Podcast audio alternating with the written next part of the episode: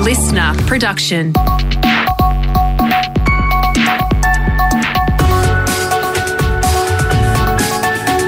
Australia Today's Morning Agenda with Natasha Belling. Good morning. Thanks for your company. Let's check what's making headlines this Friday, the 4th of November. It's a nervous wait ahead for thousands of residents across regional New South Wales and Victoria as Australia's flood crisis continues. A number of communities around Forbes, Wagga Wagga, Cowra, and Gunnedah have been evacuated as local rivers and dams continue to overflow after more torrential rain. Forbes Mayor Phyllis Miller has told Sky News residents have never seen flooding like this and they're to be worse than the devastating floods in the 1950s. I wasn't alive for the 1952 floods, so um, we're treading in water that we have never been before. There's so many of us uh, that are trying to protect the community, uh, but we're not sure what will happen. Meantime, the body of a man who was missing in floodwaters near Young has been found. Another person is still missing. And the flood crisis is already leading to major food shortages across the country, with warnings prices will also continue to soar at the supermarket. Woolworths announcing it's already having problems getting enough frozen vegetables. And a warning the details of this next story are distressing. A man and a woman in Queensland have been charged with the alleged murder and torture of a seven month old baby. Police were called to a home near Brisbane yesterday morning where the body of the baby boy was found. Detective Inspector David Jackman says first responders are now receiving counselling. It, it, certainly hits home. I've been a detective for 30 odd years. It's one of the most confronting scenes that I've seen. People that have got children, they're defenceless, they're seven months old, and um, it's not uh, pleasant, no. The 33 year old man and a 28 year old woman will face court today. A new national report has revealed cybercrime has jumped in Australia by 13% this year alone. The Australian Cybersecurity Centre says it's received 76,000 reports of online crime in the last financial year, which is equivalent to a report every seven minutes. It follows a number of major data breaches at major companies in Australia, including Optus and Medibank, compromising the private information of millions of Australians. A new development in the case of missing toddler William Tyrrell. A senior detective says he believes William's foster mother knows where the little boy's body is buried.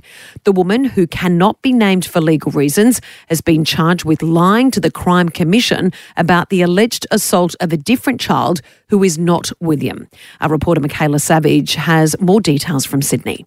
Yeah, that's right, Tasha. Senior detective has told the Downing Centre local court he believes William Tyrrell's foster mother knows where the three year old's body is buried. The toddler vanished from his foster grandmother's house in Kendall on the New South Wales mid north coast in 2014 and hasn't been seen since. His foster mother is facing allegations of giving false or misleading evidence to the Crime Commission, pleading not guilty. The court has heard a secretly recorded audio message allegedly revealing she hit another child who was not William with a wooden spoon Spoon. She's denied those allegations. The hearing continues.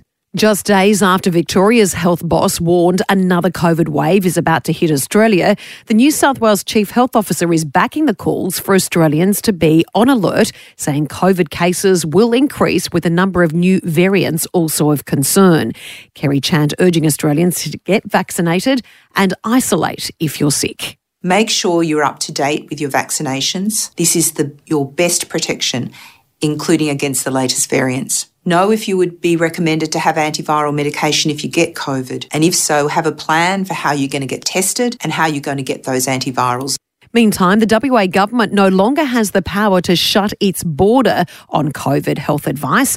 Our reporter Adam Hemmings has more from Perth. Tash WA's state of emergency to deal with COVID ended just after midnight. It lasted for an incredible 963 days and kept the border shut for nearly two years, which effectively turned WA into an island within an island. That's now gone, replaced with softer laws to keep some measures, which includes wearing a mask in certain settings. The Australian Medical Association says it is the right time for WA to ease the rules, but warns COVID is far from over. Overseas now, and Russia has launched three missiles and 16 airstrikes in just the past 24 hours, according to Ukrainian armed forces. Kiev authorities also say Moscow has carried out more than 40 multiple launch rocket system attacks on around 25 Ukrainian settlements overnight. It comes as the Russian ambassador to the UK, Andrei Kelin, told Sky News that Russian President Vladimir Putin wants a way out of the ongoing war. I'm sure that uh, we need uh, uh, a, uh, an, uh, a certain outcome, negotiated outcome, and we are not hiding away from the negotiations. We just want Ukrainian side, but Ukrainians has now prohibited by law that they're going to participate in negotiations. And Pakistan's former Prime Minister has been shot in an apparent assassination attempt. Imran Khan was on his protest convoy at a march in the country's capital when shots were fired. One person was killed and nine others were injured. 70 year old Mr. Khan has undergone surgery on his leg since the attack. Now, for the latest in business and finance news, we're joined this morning by Scott Phillips and the Motley Fool. Scott, good morning. We start with concerning news out of the UK today. Rates have jumped there by their highest level in 30 years, and it's also not a good outlook for the local economy there either. Tash, good morning. No, it's not. This is, uh, we thought it was rates day on Tuesday. It's been rates week this week. The RBA went up, of course, a quarter of a percent.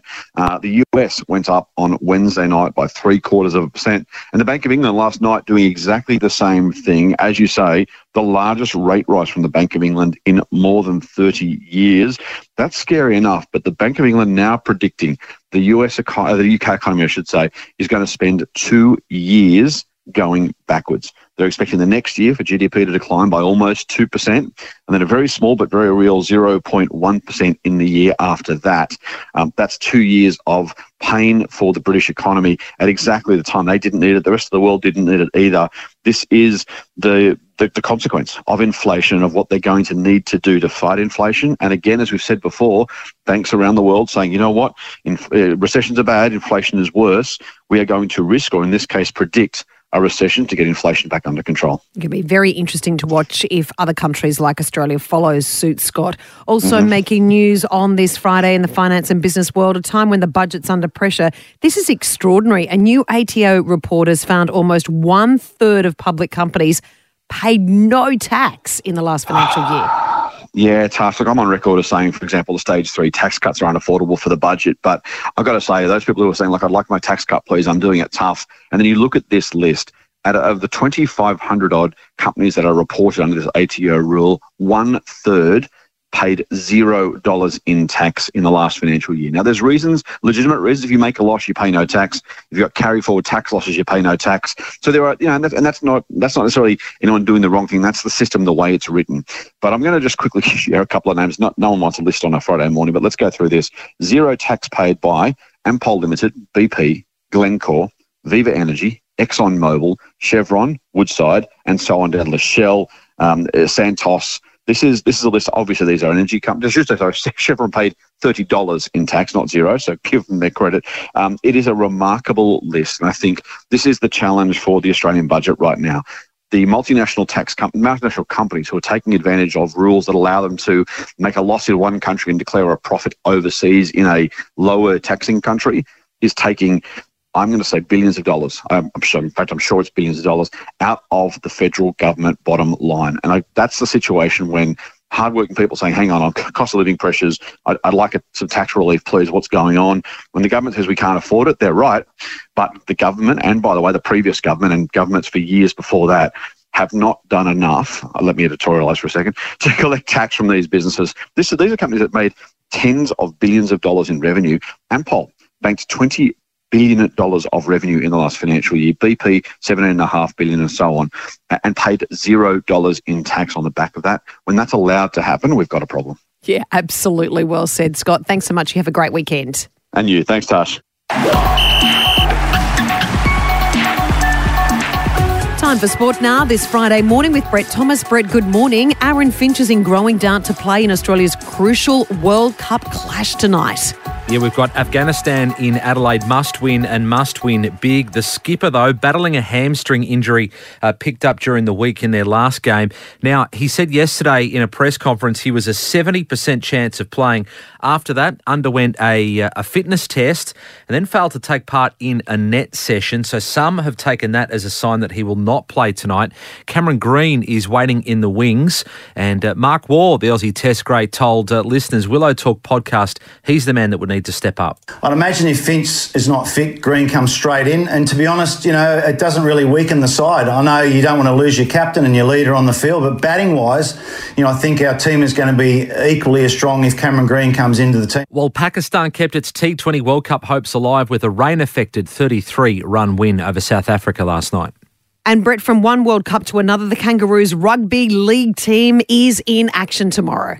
And a lot of talk about their squad uh, as well. Uh, Nathan Cleary, Daly Cherry Evans, that hotly contested battle for the halfback role has been won uh, by Nathan Cleary, but he is battling a little bit of uh, illness. So Coach Mal Meninga says that Daly Cherry Evans will start from the bench. Nathan's a bit ill at the moment. We're not quite sure how he's going to come through. Cameron Munster and, and James Tedesco have got just some niggly injuries that you know, we might need to, to rest them through the game. So that's why DCE's at 14 at the moment. Dragon star Ben Hunt will be rested as well. Uh, if they make the semi finals, Hunt would come back in, so Daly Cherry Evans would miss out. Now, the AFLW finals, roar to life tonight at Carlton's Icon Park. Melbourne and Adelaide kick things off.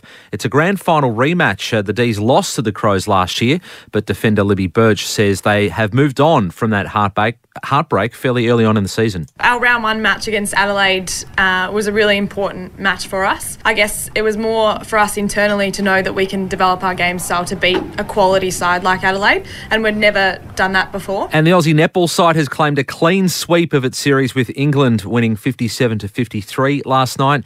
The Diamonds holding off a massive comeback from the Roses as Donnell Wallam sunk 25 of her 26 shots on goal in just over two quarters, Tash. Yeah, sensational effort. You have a great weekend. Thanks, Brett. You too. Thanks, Tash.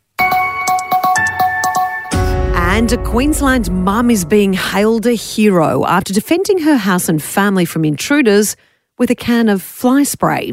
Tiffany Kendon was at home with her children and partner earlier this week when robbers broke in. When Tiffany saw the intruders near their bedroom, she made a split second decision to save the day. I was thinking about pushing him like down the stairs, but I quickly saw the can of uh, bug spray on top of the banister, and I thought I'm going to shoot him with that. And then he clicked his taser, and his taser lit it on fire and shot him in the face. That audio thanks to Channel 9. The men then took off on foot and are still at large. And police are investigating. Well done, Tiffany. And that's all you need to know to start your day with Australia Today's morning agenda in your podcast feed from 7am every weekday morning. You can also catch the latest episode in a whole new world of audio by downloading the LiSTNR app for free. I'm Natasha Belling. Thanks so much for your company. Have a great day and a lovely weekend. Please stay safe, and we'll see you Monday.